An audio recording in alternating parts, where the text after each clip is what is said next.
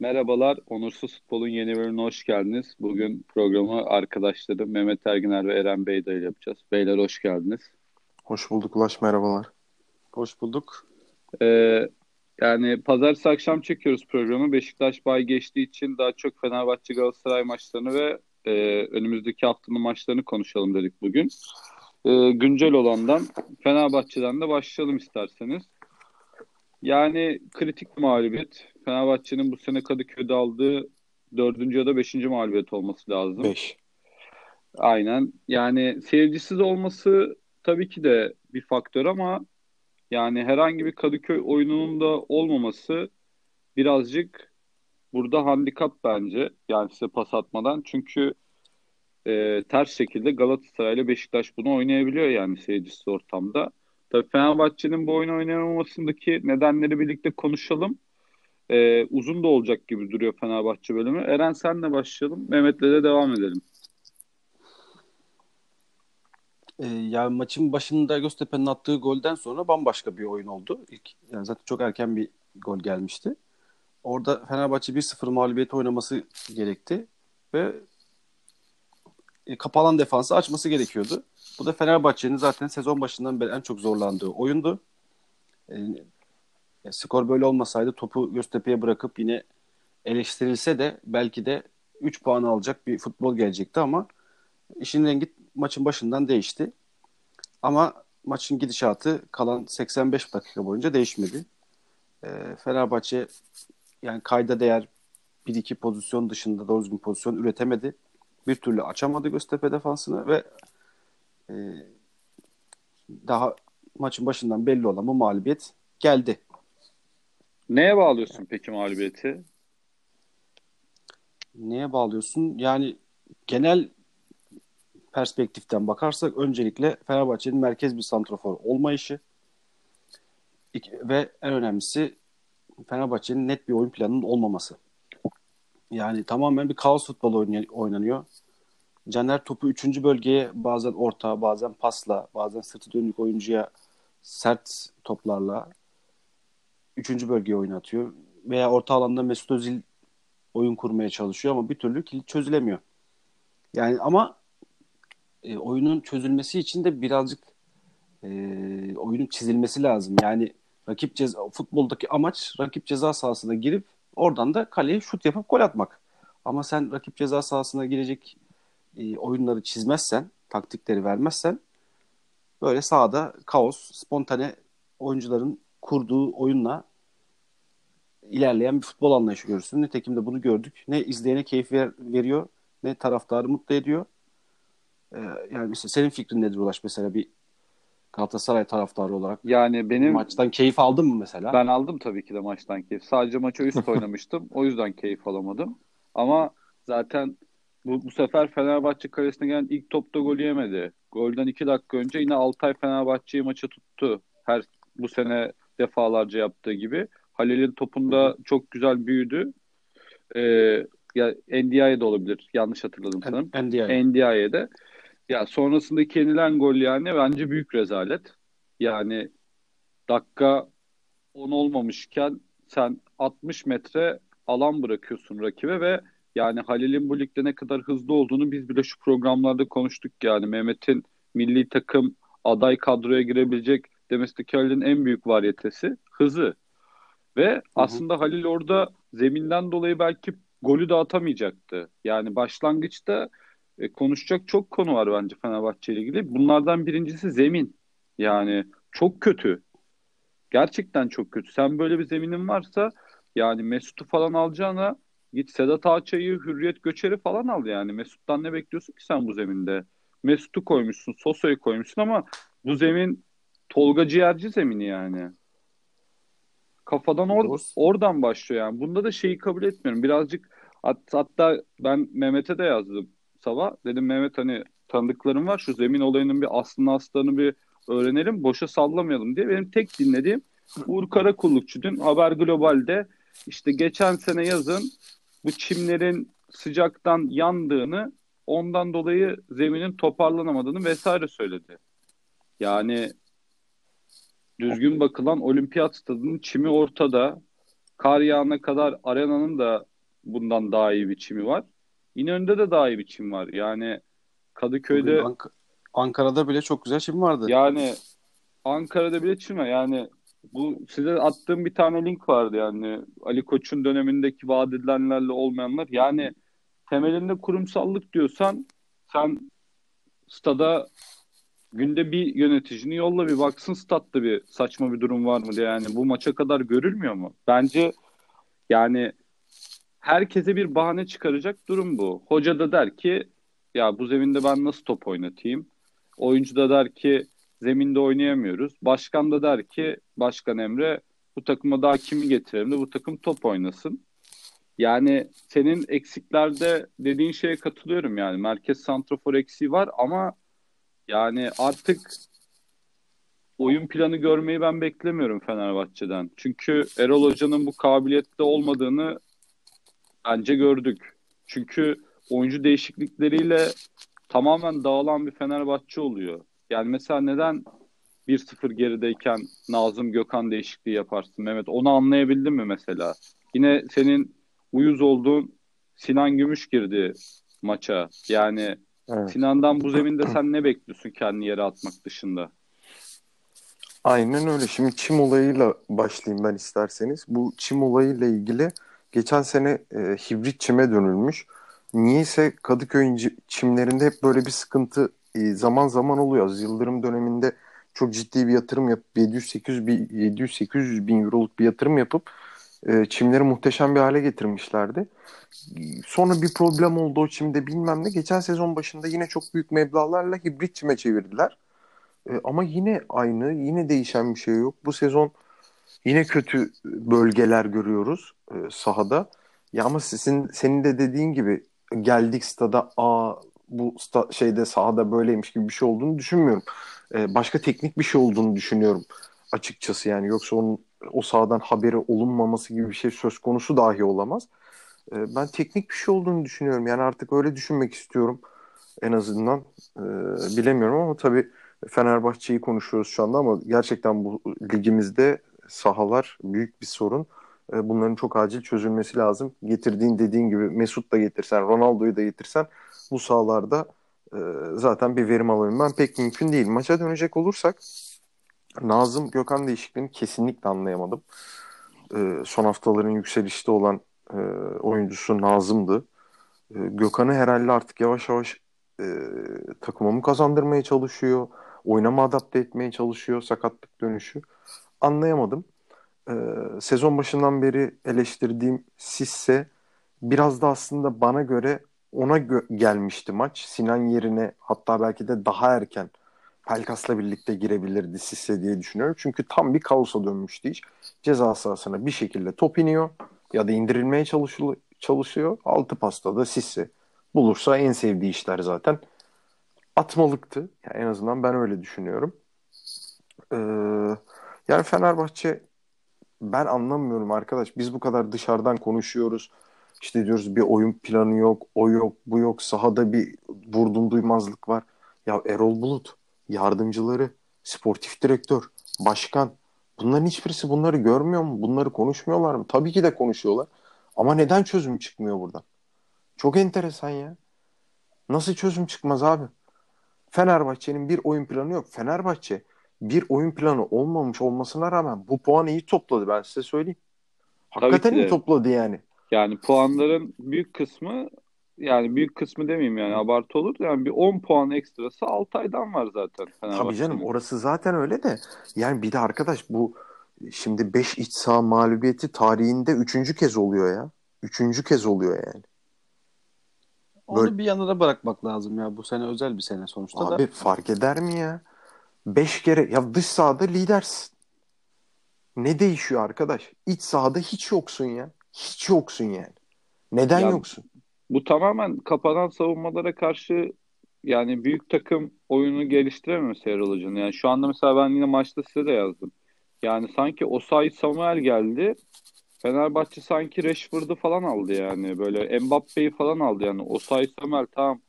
Yani QPR'den gelmiş bir oyuncu hemen nasıl 11'de sağ kanada bir anda bank oldu ben anlamadım yani. Bir anda Valencia'nın kanadı değişti.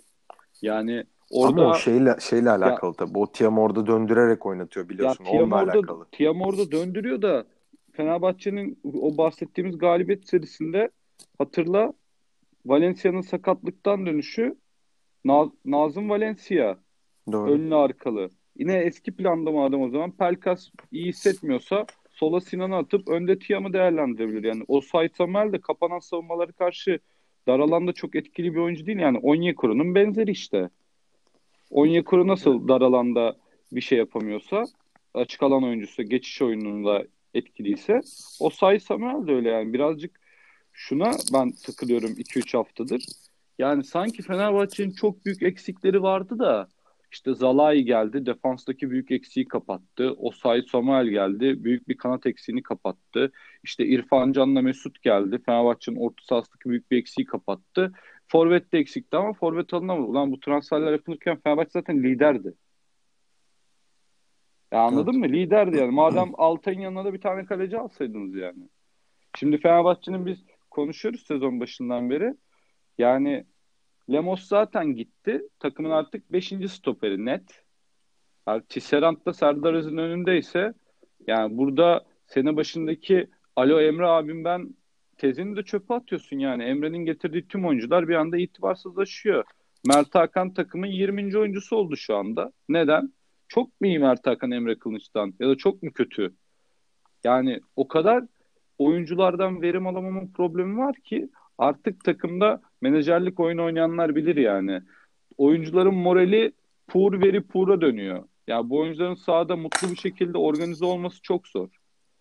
Bir de en büyük eksik bence sağ içi lider.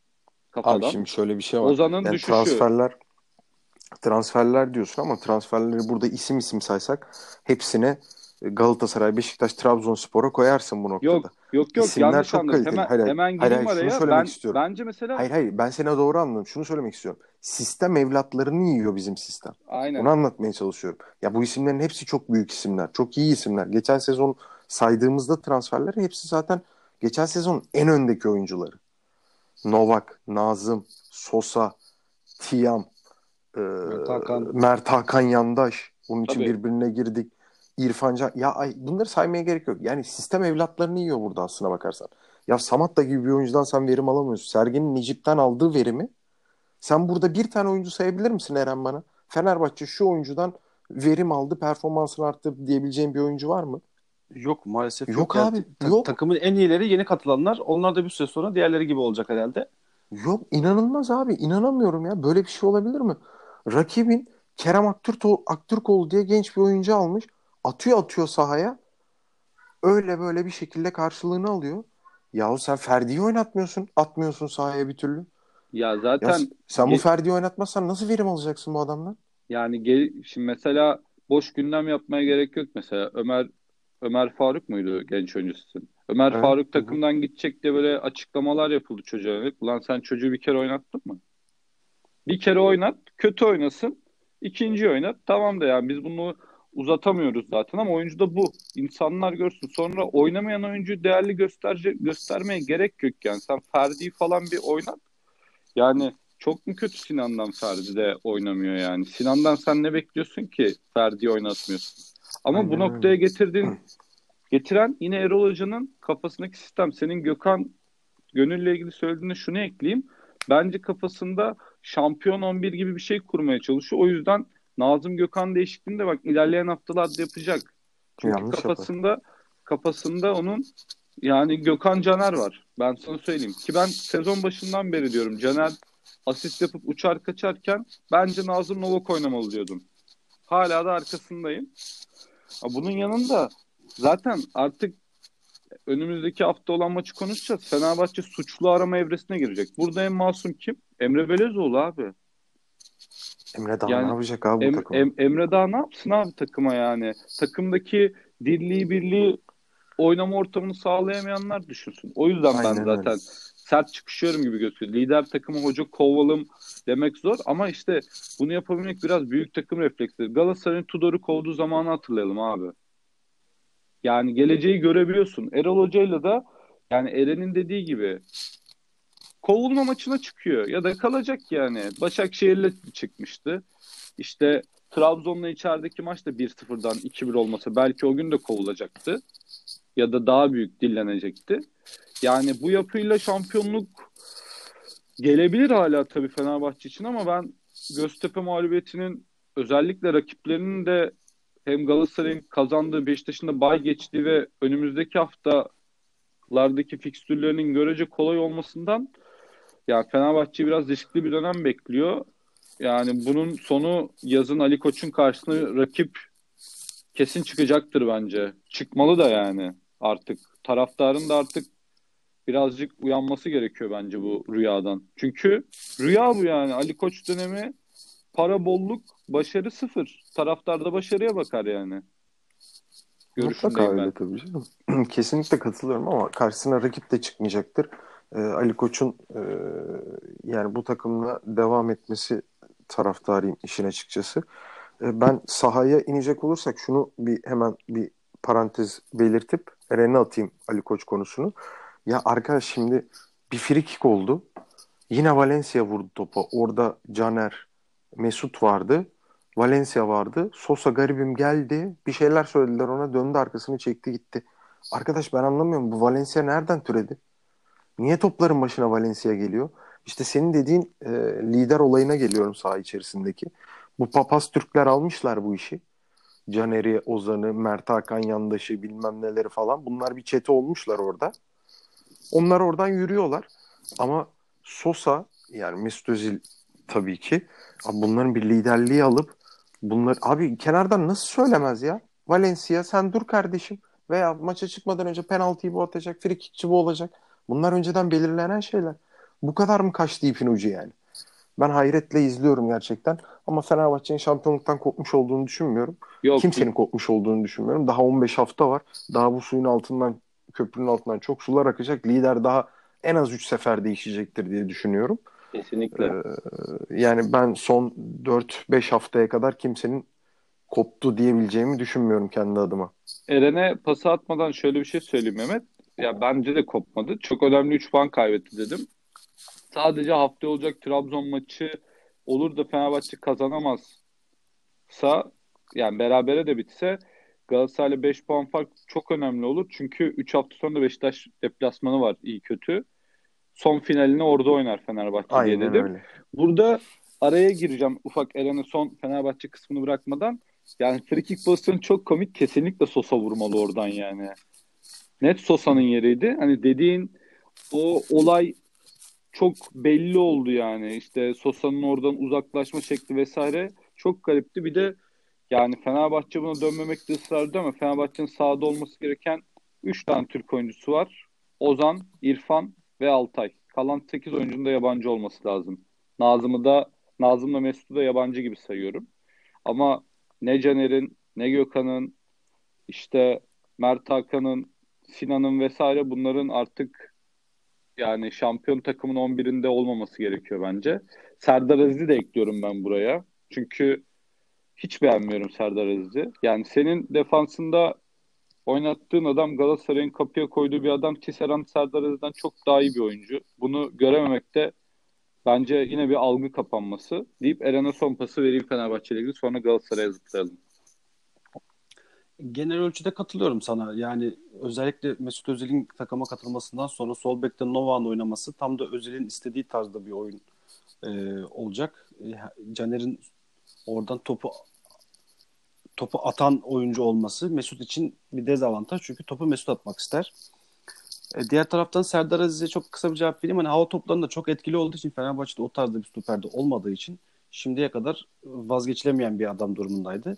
Ama hiçbir zaman e, o güveni vermedi. Çünkü çok kat görüyor, çok sakatlanıyor. Bir hafta var, iki hafta yok gibi e, durumları söz konusu. Ve serbest vuruş olayına gelirsek yani Sosa'nın orada gerçekten takımdan zaten sene başından beri çeşitli sorunlar olduğu söyleniyordu. Şu anda da takımda kendini takıma ait hissetmediği, takımdan dışlandığı ya da hani bir, bir sorun olduğu ortada. Sadece geçen sene 3 tane free golü var galiba Trabzonspor'da. Neden mesela Özil tamam okey belki e, onun atması gerektiğini düşünebilir taraftar ama Mesut Özil'in bildiğim kadarıyla serbest vuruştan doğrudan bir golü yok. E, daha çok orta keserek kullanmayı tercih ediyor. Zaten kendisi asistçi. Abi zaten sana bir soru sorayım burada. Mesut'tan sezon sonuna kadar 15 maçta kaç gol bekliyorsun? Ya çok gol beklemiyorum yani açıkçası. Aynen Belki yani. bir- Mesut zaten yaratıcı dediğin gibi. Bir, bir tane gaza yani. gelir, gelişine vurur bir tane, öyle gol olur. Bir tane de penal, işte penaltıdan falan atabilir. O penaltıyı saymazsak o zaman iki, iki gol, beş asist falan gibi bir şey olacak yani. Aynen öyle. Ee, zemin konusunda sen söyleyince araştırmıştım onu da söyleyeyim. Ee, tam bu İstanbul'a kar yağışın öncesinde Fenerbahçe stadının zemininde bir çalışmalar yapılmış. Yeni çimlendirmeler yapılmış. Ancak arkasından kar gelmesi, havaların soğumasıyla onlar tamamlanamamış ve onun üstüne de kum dökmeleri gerekiyormuş daha fazla zarar görmemesi için. O yüzden e, dün akşam berbat bir zemin vardı. Ama yani çalışmalar yapılmış kısa sürede düzelecektir. Abi stat değiştiremez misin bu bunu görüp hafta içi? Başvuramaz mısın TFF'ye? Yok be abi ya. Abi Karagümrük biliyorsun İstanbul takımı maçlarını Kocaeli'de yapıyor, Olimpiyat Stadında yapıyor. Yani kapı kapı geziyorlar. Böyle bir durum yani açıkçası e, rakip takımlar tarafından da hoş karşılanmaz. Yani mesela aynı şeyi Galatasaray yapsa veya Beşiktaş yapsa diğer takımlar ne oluyor ya falan filan. Beceremediniz mi bu işi gibi bir şey olur yani. Abi zaten o dönemde değiliz ki. Herkesin her şeyi yorum yaptığı bir dönemdeyiz yani. Buradan Galatasaray maçına zıplıyorum izninizle. Fenerbahçe çünkü sonda Trabzon Fenerbahçe üzerinde de yine konuşuruz. Son olarak şunu söylemek istiyordum Fenerbahçe ile ilgili de. Ee, Ekle hiçbir şey bitmiş değil. Hiçbir şey bitmiş değil. Biten tek şey Merkür Retrosu. o bitti. Yani geçen sene tam bu Merkür Retrosu olduğunda yine Galatasaray e, içeride Galatasaray kaybetmişti Fenerbahçe. Yine aynı şey oldu. Bu sene iki senedir Merkür Retrosu'na denk geliyor ve arkasından e, gelen mağlubiyetlerle ve Ersun Yanal'ın gidişiyle sezon tamamlanmış oldu Fenerbahçe adına. Bu sene de e, en azından 3 puan geride olarak bu aşamayı atlattı Fenerbahçe. önünün önünün açık olduğunu düşünüyorum. Sevdim bunu. Fenerbahçe taraftarı pozitifliğini koruyor. Güzel bir şey bu. Bakalım. Önümüz uzun. Galatasaray maçına geçiyorum Alanya Galatasaray maçına. Yani hafta içinden başlayan bir hakem konusu. Yani Zorbay Küçük'ün atanması, hakemin babasının Galatasaray'da hoca olması, hakemin Galatasaraylı olması, yapılan açıklamalar. Yani zaten açıklama anlamında çok kirli bir futbol var yani. Her takım açıklama yapıyor. Özellikle Galatasaray ve Fenerbahçe itinayla sektirmiyorlar yani herhangi bir konuyu. Ya bunların ışığında da Eren'in geçen hafta bahsettiği gibi iki defa kaybedilmiş bir Alanya Spor vardı. Fatih Terim de artık Alanya'yı ben topu alarak yenemeyeceğim. Zaten alamıyorum da deyip bu sefer Alanya'ya topu bıraktı tamamen. İlk yarıda bunun meyvesini de aldı. Çok fazla net pozisyon yakaladı Galatasaray. Ama hakem maçın bitmesini istemedi. Belki Muslera olmasaydı yani minimum beraberlikle bitecek bir oyun oldu son 10 dakika. Yani Okan ya da Fatih olsaydı Galatasaray'ın kazanmasının çok zor olduğu bir maçtı. Son 10 dakikada Muslera bir değil de 3 puan alıp uçağa binip dönelim dedi. Çok kritik bir deplasman galibiyeti geldi Galatasaray'dan. Yani bu sene bakıyorum Yeni Malatya, Antep, Fenerbahçe, Alanya, Trabzonspor deplasmanlarda ekstra 5 galibiyet çok da önemli bir avantaj oldu. Beşiktaş'ın da bay geçti haftada. iki rakibine de 3 puan farkı koyarak liderliğini korudu. Maçla ilgili görüşlerinizi alayım sizin. Mehmet senle başlayalım bu sefer. Abi öncelikle ilk yarıda çok pozisyona girdi dediğin e, ben bir gol olmak üzere 3 pozisyon hatırlıyorum.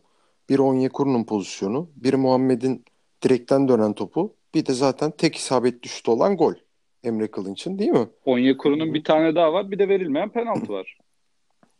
Ee, evet bir de verilmeyen penaltı var. Şimdi o Muhammed'in zaten direkten dönen topunu tacı Muhammed'e atan oyuncu Tayfun Bingöl yanlış hatırlamıyorsam. Ertesi gün kadro dışı bırakırım. Öyle bir taş atma şekli yok. Adamın ayağına pas attı. Adam da gitti direğe nişanladı Muhammed'de. Ufak araya Ee, gireyim mi? Tabii Ben bu maç sonrası Tayfur'u Galatasaray'a transfer ederim abi. güzel. Sever Yok. Galatasaray bu işleri. Mükemmel oynadı. Onunla alakası yok. Mükemmel oynadı abi. Bence de hiç iyi oynamadı bana Allah göre. Allah. Evet ben beğenmedim. Bizim tüm Galatasaraylılar WhatsApp'ta en çok Tayfur'u alalım yazısı geldi yani. Salih'le beraber Tayfur'u almalıyız yazısı geldi bana öyle söyleyeyim sana. daha önce orta sahada oynatmıştı. Ben de burada övmüştüm. E, devşirme olmasına rağmen çok iyi bir performans sergilediğine dair. Hatırlarsınız belki sizler de. Evet. E, ama bu maç özelinde hiç beğenmedim Tayfur'u. Enteresan bir maçtı. Galatasaray çok doğru bir şekilde oynadı. Fatih Terim dediğin gibi dersini almıştı. Ee, yani 2014-2015 sezonundan beri Opta istatistik tutmaya başladığından bu yana topa en az sahip olduğu maçı oynuyor Galatasaray. %28-184 pas. İkinci yarı bu rakam %77'ye %23'e düşüyor. Muazzam bir istatistik değil mi abi? Ya inanılmaz. Topu verdin ki kaldı ki Galatasaray'ın ben bu kadar iyi savunma yapacağını asla beklemedim. Çok iyi savunma yaptı Galatasaray. İyi kapattılar. Zaten Etebo tercihi de buradan geliyordu. Tam olarak yapmak istediğini de sahaya yansıtabildi. Ee, çok kritik bir 3 puan aldı tabii Galatasaray. Ee, Arda yine yani gerçekten büyük oynuyor ya. Maçın içerisinde asist, gol katkısı olarak bakmadığında Arda'yı tek olarak izlediğinde gerçekten çok büyük oynuyor. Yani kendini vermeye, teslim etmeye gelmiş. Çok belli. Ee, dediğim gibi çok kritik bir 3 puan. Ee, iyi bir viraj döndü. iyi bir seri yakaladı Galatasaray. Eren sen ne düşünüyorsun maçla ilgili? Ben sonunda yapacağım birkaç yorum daha. Yani genel olarak baktığımızda ilk yarı Galatasaray, ikinci yarı Alanya diyebileceğimiz bir maç. Ee, Mehmet'in vermiş olduğu istatistik çok çarpıcı. E, Fenerbahçe de bu şekilde oynamıştı Alanya'ya ve kazanmıştı. E, Fatih Terim de iki kere kaybedip üçüncüsünde de ben de topu oynamam, savunma yaparım deyip e, bu taktiğini uyguladı ama tabii pahalıya mal olabiliyordu. Son dakikalarda tabii maç Galatasaray bu arada da maç maçtan önceki algı ve e, ilk yarıda çok kaldı Galatasaraylı oyuncular. Yani evet ilk yarıdan 2-0 3-0 olabilirdi ama olmadı abi sen devam edeceksin. O maçı 2-0 3-0'a getireceksin. Yani burada e, muhtemelen soyunma odasında gergin anlar geçti ki hani ikinci yarı oyuna döndüklerinde sanki bir yandan skor 2-0 biz bunları rahat yenmişiz gibi bir e, psikolojiyle bir yandan da onun vermiş olduğu e, ekstra motivasyon ekstra motivasyon olması gerekirken tam tersine daha kötüye gitti Galatasaray. Pahalıya mal olacak bir hata olabilirdi. Ama sonuç olarak 3 puanı aldı. Zor bir maçtı. Alışık olmadığı bir oyun planıydı Galatasaray içinde. Ama takım savunmasını e, bence ligde en iyi yapan takım olduğunu düşünüyorum Galatasaray'ın. Özellikle Muslera, Luyendama ve Markao'yu yani bundan daha iyi bir üçlüsü olan yok bence. Donk da oraya girdiğinde hiç sırıtmıyor ve hatta e, Luyendama'dan daha iyi olduğunu düşünenler bile olabilir. Bence değil. E, ama bu üçlü hiçbir takımda yok bence. E, o yüzden de Galatasaray 3 puanı bu haftaki 3 puanı bu üçlüye yazabiliriz. Katılıyorum sana. Bence zaten maçın iki tane çok iyi oyuncusu var. Biri Etobo, öbürü de Luyendama da çok ekstra oynadı. Yani hücum düşünememesi sebebi birazcık da Ömer Bayram'a zorunda kaldığı için Fatih Terim'in. Yedlin falan da zaten savunması çok kötü olduğu için yani Galatasaray'ın hücum yapacak bir gücü de yoktu. Belki Feguli sağlam olsa tekrardan topu alma oyunu oynayabilirdi. O zaman belki etap önüne tekrardan Tayland'la falan çıkardı ama yani bunu yapamayacağını artık anladı bu kadroyla. Olacağı buydu. Yani Mehmet'in Arda tespitine de kesinlikle katılıyorum. İkinci yarıda aslında Eren dediği gibi hani maçta bir şeyler olduğunu olabileceğini o e, pozisyonda kalınmaması gerektiğini düşünen sadece lig tecrübeli, ligin kaşar oyuncusu olarak Galatasaray'ın elinde Muslera ve Arda vardı. Yani diğer oyuncuların hepsi neredeyse yeni. Biraz da marka Luyendama'yı sayabiliriz bunların yanında. Hani ilk yarıda 2-0 hani belki Galatasaraylı oyuncular çok itiraz etti. Babakar'ın pozisyonunda kırmızı da bekledi Galatasaray. Çünkü çok benzeri Cagney'e verildi.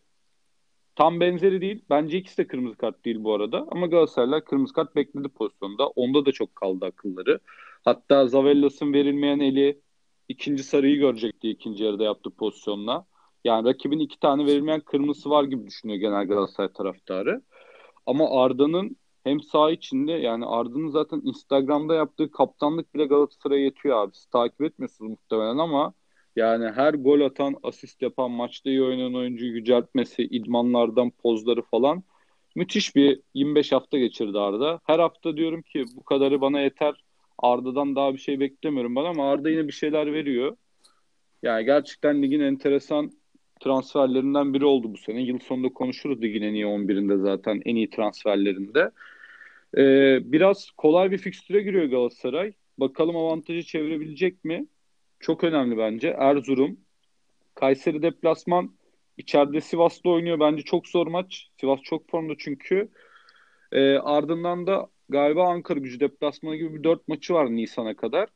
Özellikle rakiplerinin de birbiriyle oynayacağı bu aralarda bir serisini en azından 3 galibiyet bir beraberlik şeklinde falan sürdürebilirse bu arada e, yani Nisanlar Mayıslar bizimdir parolası hep vardır Fatih Terim'in. Galatasaray oraları da oynamayı çok iyi biliyor.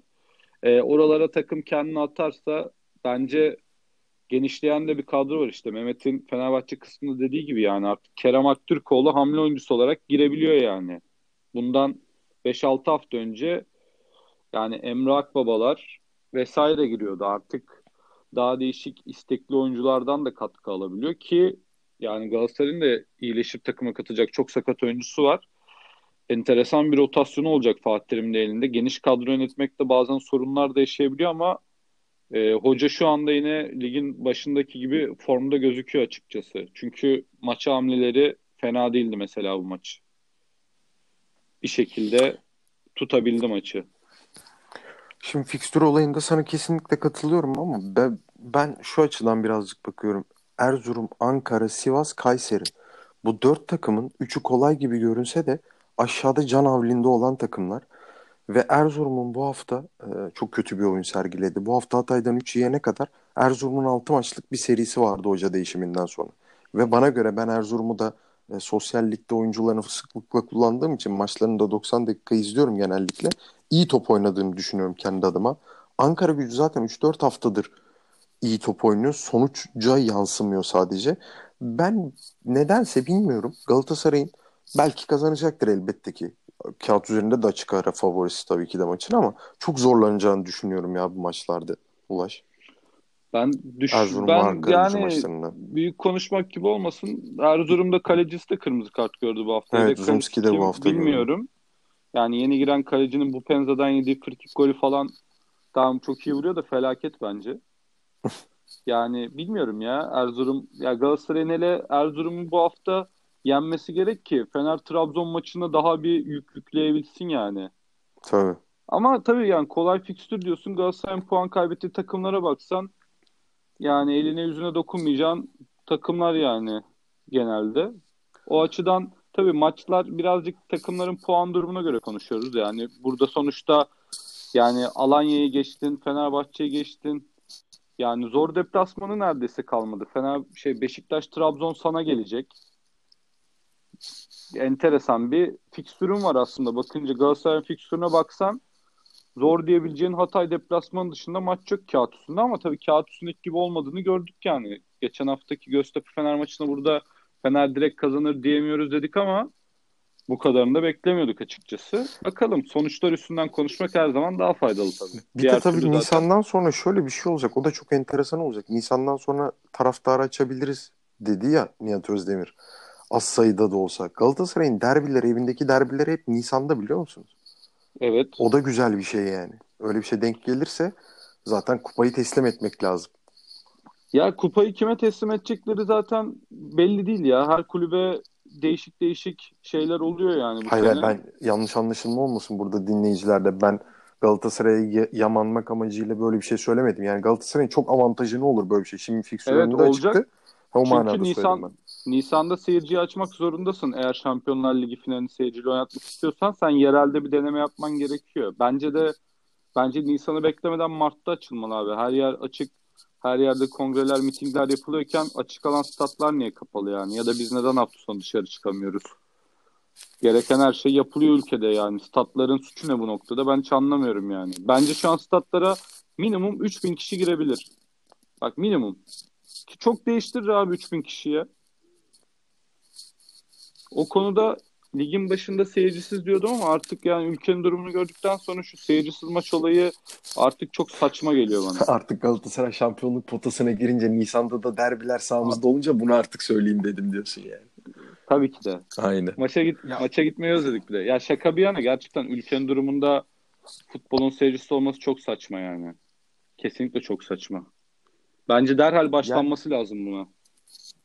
Ya katılıyorum. Bir de aynı zamanda bu kulüpler için ek gelir olacaktır. Abi aşı, aşıyı olan kombineyi de alsın yani mesela. Öyle bir uygulama olabilir. Aşı olan gide, girebilsin stada. Yani sonuçta e, insanlara bir sürü para harcanıyor. Aşılar yapılıyor. E, Bunların artık sokağa çıkması ve bu tarz aktivitelere katılmaları normal olması gerekir. Galatasaray fikstürüne gelecek olursam ben de Ulaş'a katılıyorum ama Sivas maçında zorlanacak. Çünkü yine yoğun maç temposuna girecek. 8. günde yapılacak 3. maç olacak. E tabii aynı e, şey durum Sivas Spor için de geçerli. Ama kondisyonun öne çıktığı bir maç olacak gibi gözüküyor. Fenerbahçe'ye fikstürüne baktığımızda Fenerbahçe'nin e, daha doğrusu Erol Bulut'un fikstürüne baktığımızda sırada bir maçı var. Trabzonspor maçı. O maçın durumuna göre birkaç maç daha eklenebilir. Ona da bakıl, bakılır Sence ileride. gönderilmeli mi peki? Ee, evet. Yani performansıyla hak etti, net hak etti yani. Ya Ulaş. ben bence yüzde yüz gönderilme. Bak çıktıktan sonra ben Twitter'a girdiğimde görsem Erol Bulut'la yollar ayrıldı. Takımımız işte Volkan Selçuk, Emre, Aurelio Kivi'yle devam edeceği görsem vallahi daha mantıklı. Neden diyorum? Fenerbahçe bölümünde konuşamadık bunu. Ya ben Fenerbahçe'nin bir hücum yaparken neyden kimin üstünden rakibe avantaj sağlayacağını hala anlayamadım. Yani bu kadar iyi pas oyunu yapabilecek takımın iyi bir pas oyunu falan da yok. Pek anlayamadım yani ama ya bilmiyorum büyük takım hocalığını ilk seferde kotarmak çok kolay bir iş değil yani. Erol Hoca'ya da çok bahane bulmuyorum. Bir de şampiyonluğun zorunlu olduğu bir senede geldi Fenerbahçe'ye. Ama performans yani bak puana aldanmamak lazım bu noktada. Fenerbahçe lig sonunda yine şampiyon olabilir. Katılıyorum Mehmet sana. Ama yani bunda hocanın payı gerçekten minimum seviyede. Gerçekten minimum seviyede yani. Oyunculara yazar yani. Birkaç oyuncuya yazar bu şampiyonluk Fenerbahçe şampiyon olursa. Abi şuna dikkat ettim ben. Bir şey yaptım da çok canım sıkıldı Fenerbahçe maçından sonra e, bu kötü oyuna. Abi bu konuştuğumuz, bu eleştirdiğimiz, mağlup olduğumuz tüm maçlarda Gustavo yok biliyor musunuz bu sezon? Evet. Gustavo yoksa yedekleyemek- Fenerbahçe yok abi. Tamam Gustavo'yu yedekleyemek de sorun. Sen neden o zaman Tolga Ciğerci öneriyorsun takasta? Defansif orta sahan top kazanabilen ya da İsmail Yüksek'i neden Balıkesir'den çağırıp tekrar geri kiralıyorsun? Bu konuda Bu sana kime- hak veririm. Bu kime yazar abi? Ya işte bunların eleştirilmediği bir Fenerbahçe var. Bunu eleştiren Fenerbahçe sayısı yüzde bir abi. Anladın mı? So- sorun orada. Yani İrfan'la Mesut'un lüks olduğu bir ortamda senin takımın en yaşlı oyuncusunu yedeklememen büyük problem. Abi o zaman asıl şunu sorgulamamız gerekiyor. Senin en başta forvete ihtiyacın varken göz göre göre bağırıyorken 7 milyon euro verip İrfan Can alman da büyük bir sıkıntı. Öyle değil mi Eren?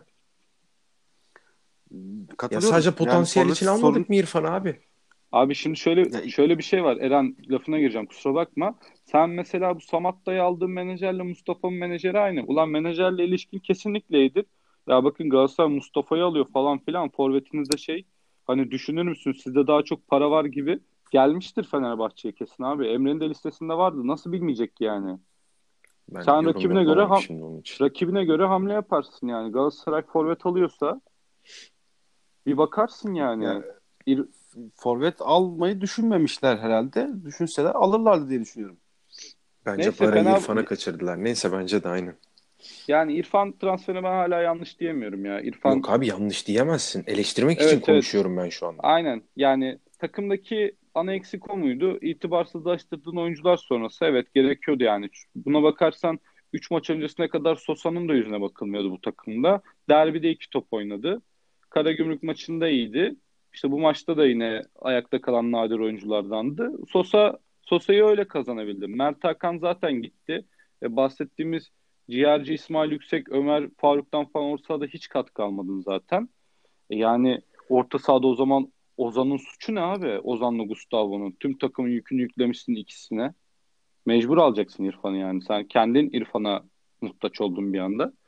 Buradan ufak Trabzon Başakşehir'e geçelim. Oradan Trabzon Fener konuşuruz zaten kapatırız. Beşiktaş bay geçmişti bu hafta.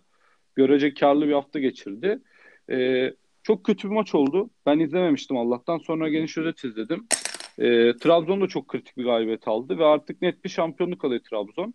Ee, haftaya da Vakayeme'nin de dönüşüyle beraber Ee, çok güzel bir maç bekliyor bence bizi pazar akşam. Programı da muhtemelen derbiden hemen sonra yapmayı düşünüyoruz. Ee, yine benim bir yurt dışı görevim var 3 haftalığına. Umarım aksatmadan yapacağız programları.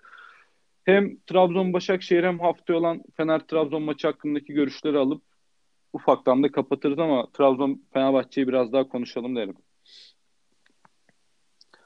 Abi Trabzon Başak Başakşehir'de de konuşulacak çok fazla bir şey yok. Çünkü Başakşehir artık konuşulamayacak duruma geldi. Yani Trabzon'un kalesinde 18 yaşını doldurmamış lise öğrencisinin kaleci lise öğrencisi olan bir çocuk vardı ve Aykut Kocaman bunu kullanamadı. Yani kaleyi şut, şutla yoklayamadı. Bir türlü kaleye yaklaşamadı. İşte artık klasikleşmiş topun arkası da geç 11 kişi vesaire vesaire oyunlarıyla Tra- yani şu, bu kadar eksiği olan Trabzon'a bile yenilmeyi başardı. Ee, yani maça e, Rafael'in de artık her hafta sarı kart, kırmızı kart iptal. Sonra bir daha kırmızı kart. Enteresan bir duruma geldiğini görüyoruz. O da herhalde psikolojisi bitmiş durumda. Maçın sonunda zaten kendini attırdı. Yusuf e, de Trabzon'a övecek olursak Abdullah Avcı'nın çıkışı devam ediyor. Yusuf Sarı oyuna girip yani girdiği 10-15 dakikada e, yani Başakşehir oyuncularını yani bir 5 dakika daha kalsa bir kırmızı daha aldırırdı herhalde. Çok ekstra bir performans oldu. Attığı gol de belki biraz şans, belki biraz da e, özgüvenin vermiş olduğu şekilde sert ve düzgün vurdu. Köşeye gitti. Mesela Mert'in de yemeyeceği bir gol normal şartlarda ama dediğim gibi Başakşehir'de işler hiç iyi gitmediği için bu gidişi durduracak bir takım, bir direnç, bir e, lider yok sahada. Visca'nın da olmaması bence en büyük etken. Mert milli takımdaki yerini kaybetti diyebilir miyiz Eren? Yani kaybetti diyebiliriz. Kime kaybeder? Uğurcan'a Tabii. kaybeder. Bence Mert şu an 3. kaleci. Kesinlikle Hem, öyle. hem, hem Altay'ın hem Uğurcan'ın gerisinde. Uğurcan Çok Altay gerisinde. Mert şu an benim sıralamam. Aynen katılıyorum. Evet sen ne düşünüyorsun Başakşehir'in performansıyla ilgili? Küme düşme adayı artık yani ciddi ciddi şampiyonumuz küme düşme adayı. Evet. E, Eren'in dediği gibi 18 yaşındaki kaleciye ilk isabetli şutunu 89. dakikada attı. Onu da ayaklarıyla e, genç kaleci çıkarttı zaten. E, bu sezon yine opta verilerinden gidiyorum, seviyorum bu işleri. E, ilk yarı isabetli şut atılmayan ikinci maç bu sezonki. Tam yaraşır değil mi? Aykut Kocaman, Abdullah Avcı. Muazzam. Çok kötü bir maçtı. Trabzonspor e, yani kötü bir oyun ortaya koyuyor. 2-0 kazandığı bir maçın haricinde o da Vakayeme iki hafta önce yanlış hatırlamıyorsam 90 artıda atmıştı. Abdullah Avcı geldiğinden beri handikap 0 bitiyor tüm maçları. Keyifsiz oyun oynuyor ama böyle böyle Galatasaray'la birlikte çok ciddi bir seri yaptılar. Ve bu ligde bu seriyi yapıyorsan fark yaratıyorsun. Trabzon'da o farkı yarattı. Önümüzdeki hafta Fenerbahçe'yi evinde yendiği takdirde çok ciddi şekilde şampiyonluk adayı olacaktır Trabzonspor'da. Olabilir mi? Yine bence getiremez sonunu ama önemli değil. Kovalayacaktır bunu. Ee, yani kötü bir maçtı. Ee, şapkadan Yusuf Sarı çıktı. Başakşehir'de Başakşehir'de sezon başından beri söylediğim gibi kadro e, doyumda Başakşehir'de zaten devre arası transferlerinden İrfan'ı vermesiyle Ömer Ali Şahinleri almasıyla Junior Fernandes'i almasıyla bence zaten küçülme sinyali vermişti. Bu baş aşağı düşüş devam edecektir. Yani bir de Başakşehir bazı transferlerinden hiç katkı alamadı bu sene. Giuliano, Chadli, Chadli. Rafael de bence yani Şampiyonlar Ligi hariç pek bir şey oynamadı ligde. Ee, baş aşağı düşüş devam ediyor. Bu Yusuf Sarı'nın golüyle ilgili bir Adana Demirspor e, kupa maçında da benzer bir gol atmıştı. Çok hızlı bir oyuncu. Ama yani mesela Yusuf Sarı'dan bile verim alındı işte ligde. Bazı hocaların bazı oyunculara dokunması inanılmaz seviyelerde. Ya haftaya olan maçla ilgili istiyorsanız ilk ben görüşümü yapayım Fenerbahçe Trabzon maçıyla ilgili. Ee, açıkçası Abdullah Avcı yine topu almayacaktır. Bence kesinlikle Fenerbahçe'ye bırakacak. Çünkü Trabzon'un da fena olmayan bir savunması var. Ee, Edgaria, Victor Hugo oturdu. Marloni'yi önlerinde yani cezalı problemi yoksa muhtemelen Berat Flavio beraber oynayacaktır. Onların önünde Bakasetas. Yani ileride de Ekuban Vakayeme Canini bekliyorum ben. Klasik Trabzon'un ileri üçlüsü bu seneki. Yani özellikle Ekuba'nın kontralarına Fenerbahçe'nin çok uyanık olması gerekiyor. Yani derbide Fenerbahçe'nin daha iyi oynayan taraf olacağını düşünüyorum açıkçası. Bu hafta içi de bir artık oyunculara verilecek ultimatomla. Yani Fener'i favori görüyorum diyemem. Çünkü oyunu iyi oynayanın ligde kazanıp kazanamayacağını kestirmek güç. Ee, Erol Hoca'nın çıkaracağı 11 bence çok önemli maça. Yani Trabzon'u nasıl analiz edecek? Ya benim kafamda mesela bir 11 var. Onun ne kadarı tutu çıkacak? Pek emin değilim. Hani skor beklentim yok. Net bir 3 ihtimalli maç. Ama oyunu Fenerbahçe'nin daha iyi oynayacağı bir oyun bekliyorum ben. Ama açabilir mi? Bilemiyorum. Yani mesela orta saha hücum hattını ben demişken söyleyeyim kafamdaki. Gustavo haftaya dönecek bence. Tabii, Artık tabii. bir şekilde dönecektir yani. Ee, İrfan yine dönmeyecek galiba. Zaten dönse de oynayamaz yani. Oynamamalı. Ya ben Gustavo Ozan sol tarafta Pelkas sağ tarafta Valencia Sosa Samat da çıkması gerektiğini düşünüyorum maça. Özil yok yok dedin yani. diyorsun. Yok. Yok gerek yok ki. Döverler abi Mesut'u o maçta. Flavio falan. Şimdi Mesut bunu dedikten sonra iki asiste bitirebilir maçı ama yani derbi temposuna Mesut'un ben hala dün 96 dakika oynamış olsa da çok hazır olduğunu Çok düşünmüyorum yanlıştı, açıkçası. çok yanlıştı o kararda. O da mesela sosyal medya tepkisinden korkmaktan. Yani birazcık bence ama tabii sos Ben katılmıyorum ona. Sosa'nın yerine Mesut da olabilir ama yani Samatta ile başlarım bu sefer artık. Bak şimdi ben çok kısa değineyim. Seni destekleyecek bir şekilde Trabzon'un 11'ini ne güzel saydın değil mi? Bana sorsan ben de sayardım. Eren'e sorsan Eren de sayardı. Peki şimdi soruyorum ben size. Fenerbahçe'nin hangi 11'le çıkacağını sö- söyleyebilir misiniz bana? 5 tane oyuncu garanti. Kalan Boş ver abi sayamayız. 11'i diye bir şey yok. İstikrar yok abi bu takımda. Solda bir bakıyoruz Pelkas var, Tiam var. Sağa bir bakıyoruz Osayi gelmiş. Fenerbahçe'nin belki de en iyi kanat oyuncusu Valencia'yı kestin. Osayi'yi oraya attın. Abi yok. Sürekli bir sirkülasyon var. Tandemde kim oynar mesela? Tisserand mı Serdar Aziz mi? Ben buna bile cevap veremiyorum. Mümkün değil yani. Ben iyi bir maç olacağını düşünüyorum. Trabzonspor kesinlikle topu Fenerbahçe'ye verecektir. Fenerbahçe de işte Göztepe maçı gibi topa hakim olup e, kilidi açar mı açamaz mı golü yemezse ben açar diyorum. Golü yine yerse Fenerbahçe ilk golü attığı hiçbir maçı kaybetmeyen tek takım ligdeki. İlk golü atıp maç kazanan. Kaybetmeyen de demeyeyim. İlk golü attıktan sonra puan kaybettiği maç yok. E, golü yerse kilidi açamaz. İlk golü yerse kilidi şey e, yemezse rahatlıkla açıp kazanacağını düşünüyorum kendi adıma. Yani güzel bir o- şey çizdin.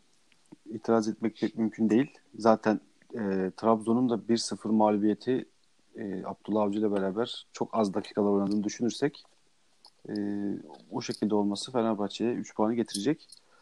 Yani benim fikrim gerçekten çok zor maç. Zaten işin zorluğu Fenerbahçe'nin her mağlubiyette bu sene de olmadı deyip bu duruma gelmesi. Yani bu, bu müthiş bir baskı yaratıyor. E, bu baskı altında e, sahada futbolcular nasıl bir cevap verecek bilemiyorsun. Yani çünkü patlayabilir. E, çok kötü bir performans da ortaya koyabilir. E, net bir şey söyleyemiyorum açıkçası. Yani ben Ya, ben de 0-2 çifte şansa daha yakınım ama e, dediğim gibi oyuncuların vereceği reaksiyon ve bence kadro seçimi çok önemli. E, Ben Bir bir, büyük takım reaksiyonu bekliyorum sanki be Ulaş. Ya valla reaksiyonu verebilecek oyuncular Mehmet Ozan, Altay. Ben olsam Caner'le Maner'le çıkmam maça. Direkt Novak'la çıkarım. Novak eğer iyileştiyse. Dün yedekti galiba. iyileşmedi, iyi- iyileşmedi ki o da. İyileşmedi mi? Yok yok şeyde bench'te yoktu. Bench'te yoktuysa sıkıntı ama yani Gökhan Caner'le çıkıp bir şampiyonluk ruhu denenebilir. Ama ben dener miydim emin değilim yani. Eğer sağlıklı olsa ben kesin Nazım Novak başlardım. Ama tabii kimin sağlıklı olup olmadığını öngörmek de bilmek de şey. Mesela Trabzon'da bu hafta koronadan dolayı hiçbir kaleci oynayamadı. Haftaya bunlar dönecektir herhalde artık. Ee, yani Trabzon'da da Uğurcan faktörü var şu maçlarda yani. Uğurcan'ın kötü oynadığı bir Fenerbahçe derbisi yok. Kalecilerin de ön plana çıkacağı bir maç olabilir ama ya ben Trabzon'un çok fazla pozisyona gireceğini düşünmüyorum ama bulduğunu da bu sefer atacaktır. Çünkü Bakasetas olsun, Vakayeme olsun, Ekuban olsun yüzdesi çok yüksek oyuncular bunlar. Yani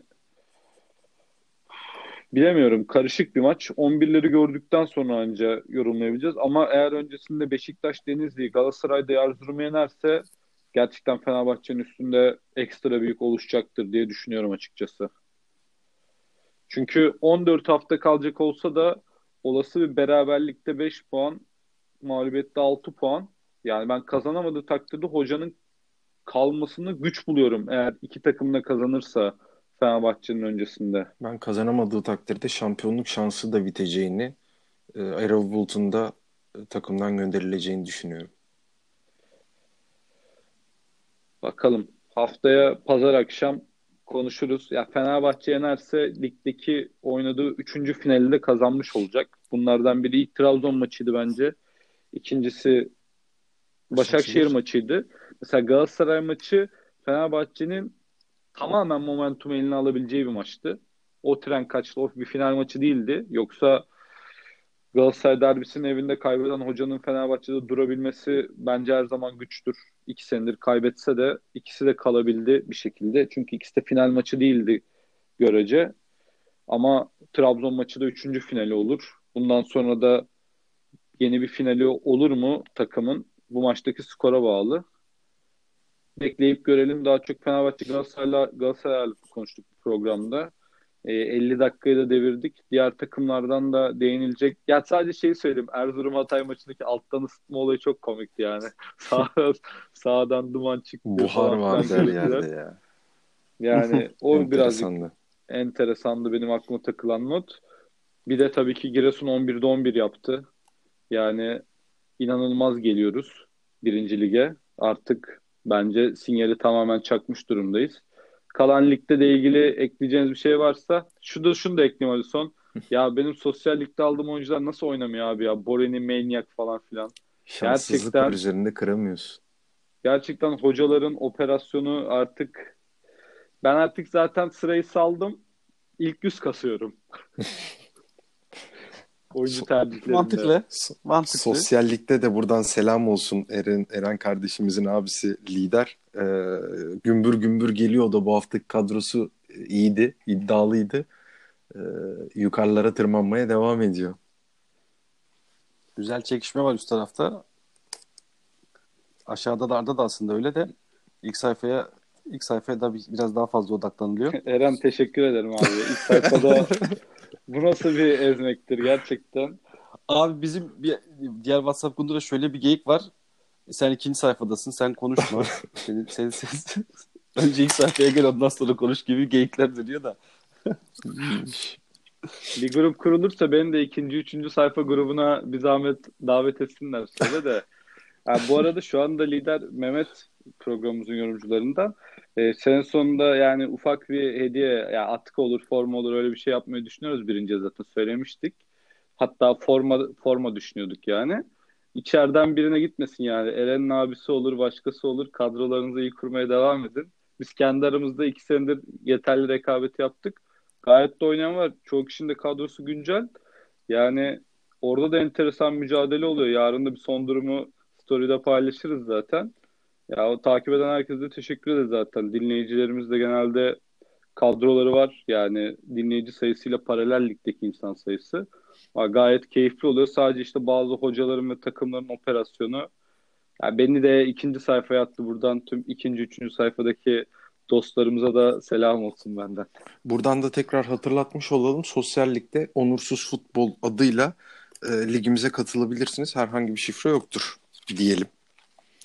Aynen. Ben Onursuz Futbol özel 10 saniyelik bir bomba haber vereyim size arkadaşlar. E, Trabzonspor'un böyle bir günde bu kadar e, Covid pozitif çıkmasının nedenini e, buldum. E, çok enteresan. Arkadaşlar tesise nargile sokuyorlar. Hep birazdan emcükliyorlar o nargilenin marpucunu. Ciddiyim bu konuda şaka değil bu arada. Alayı gidiyor ondan sonra yanıyor. Hepsi pozitif. Abi, özellikle kaleciler Gerçek bu yani. Gerçek hikayedir arkadaşlar. Şoka girdim bunu öğrendiğimde. Buradan nargilecilerin kralı Fenerbahçe'nin yüksek tazminat alacağı tarihin en büyük pokercisi Max Kruse'ye de selamlar olsun.